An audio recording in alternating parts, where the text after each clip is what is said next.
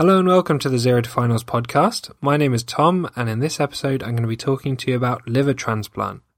If you want to follow along with written notes on this topic, you can follow along at zerotofinals.com slash liver transplant or in the gastroenterology section of the Zero to Finals medicine book.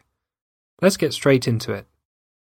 The most obvious source for a liver is from a healthy person who's just died and when an entire liver is transplanted from a deceased patient into a recipient, it's known as an orthotopic transplant. Ortho translates as straight and topic translates as place. So it's a transplant where a liver is taken out and a new one is put straight in its place.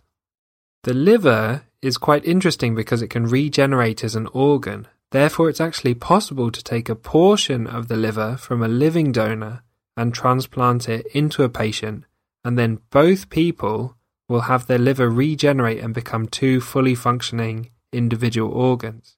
And this is known as a living donor transplant.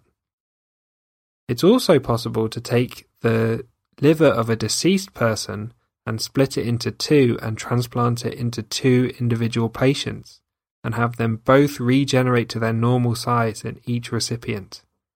This is known as a split donation. The indications for liver transplant can be thought of in two categories acute liver failure or chronic liver failure.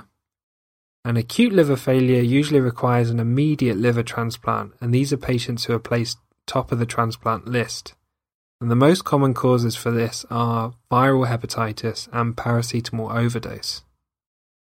Chronic liver failure patients can usually wait a bit longer for their liver transplant and they're put on a standard transplant list, and it normally takes about five months for a liver transplant to become available.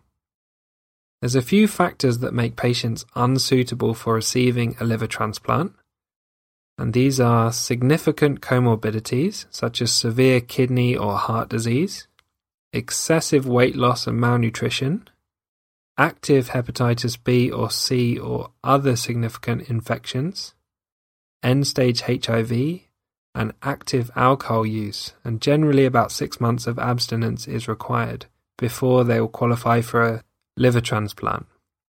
So let's talk briefly about the surgery that's involved.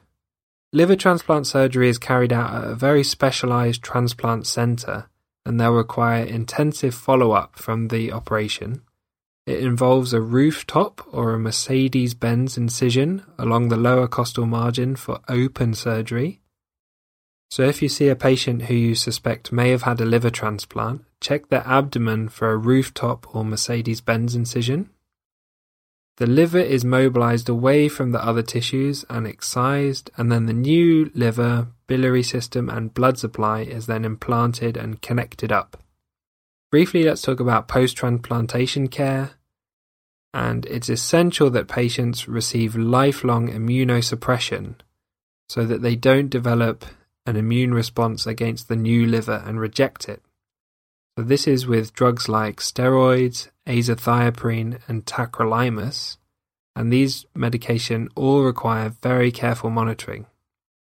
They're also required to follow very strict lifestyle advice and to have monitoring and treatment of any complications. So, this is things like avoiding alcohol completely and not smoking. They need to be monitored for any opportunistic or serious infections related to their immunosuppression. They need to be monitored for disease reoccurrence, so if they have autoimmune hepatitis or primary biliary cirrhosis, these conditions may reoccur in the new liver.